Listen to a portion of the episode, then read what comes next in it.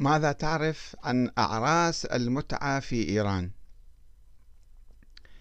في الحقيقة المجتمعات الإسلامية تنقسم إلى قسمين مجتمعات محافظة جدا جدا آه، ومجتمعات آه، منفتحة وخاصة في الغرب المجتمعات الإسلامية أو المسلمون الذين يعيشون في الغرب آه، منفتحون والبنات والشباب يدرسون في الثانويات أو يدرسون في الجامعات ويلتقون ويذهبون ويختارون أزواجهم. آه، الشباب والبنات بدون وصاية من الأهل ومن دون يعني تدخل من عندهم. صحيح يعني يكسبون رضاهم أو بالاتفاق معهم ولكن يرفضون كالمجتمعات الغربية عموما.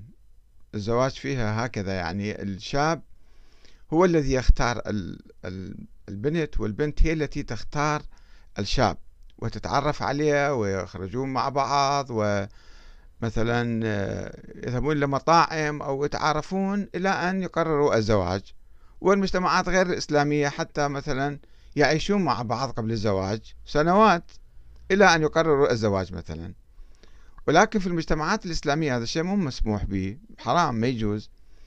وبعض المجتمعات المنغلقة في الحقيقة ما أريد أسمي أسماء بعض الدول ولكن الزوج يعني الزواج يتم عبر الأهل سواء للولد أو البنت. يختارون له زوجة ولا يرى زوجته إلا يوم الزفاف أو ليلة الزفاف. فيتفاجئون في الحقيقة وهذا سبب من أسباب الطلاق كثيرا ما يحدث في هذه المجتمعات أن الرجل لا يعرف المرأة أبدا. والمرأة لا تعرف هذا الرجل لا تعرف ثقافته ولا عقله ولا دينه ولا يعني طبيعة أخلاقه فيحاولون أن يتواءموا مع بعض ولكن يمكن بعد شهر أو أقل أو أكثر آه، وحتى يمكن فترة الخطوبة اللي هي تحت العقد يعني يطلقون لأنه يتفاجئون بعضهم ببعض. هذه مشكلة في المجتمعات المحافظة.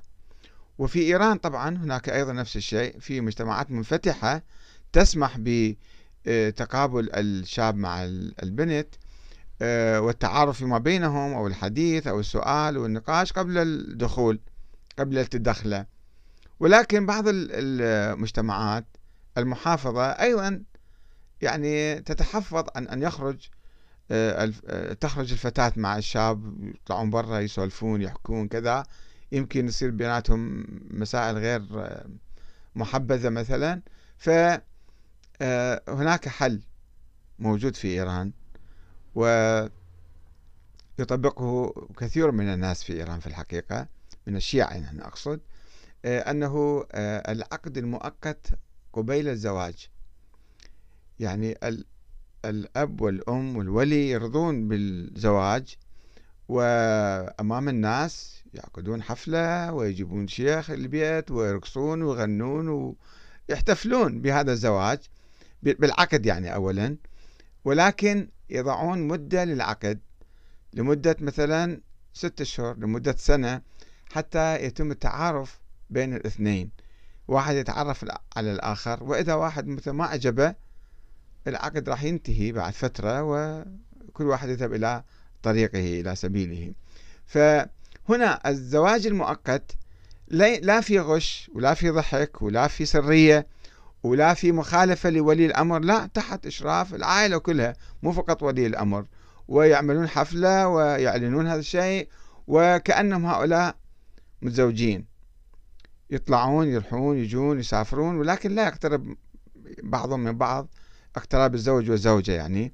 ولكن من أجل التعارف ويمكن شفتوا بعض الفيديوهات انتشرت انه حفلة مسوين ودا يزوجون زواج مؤقت. هو مو يعني زواج دائم هكذا يردون بس مقدمة للزواج الدائم حتى يحلوا هذه المشكلة مشكلة التعارف بين الزوجين اللي بعض المجتمعات يتفاجئون فيها آه، بهاي المشكلة و... وما يتفقون وبعدين يطلقون. فلماذا يحدث هكذا؟ فمقترحين هذا الحل طبعا في مجتمعات أخرى من الشيعة في الهند أنا سمعت أنا لم أذهب إلى الهند ولكن سمعت أنه بعض القرى أو المجتمعات الشيعية يتزوجون زواج عادي لمدة 99 سنة.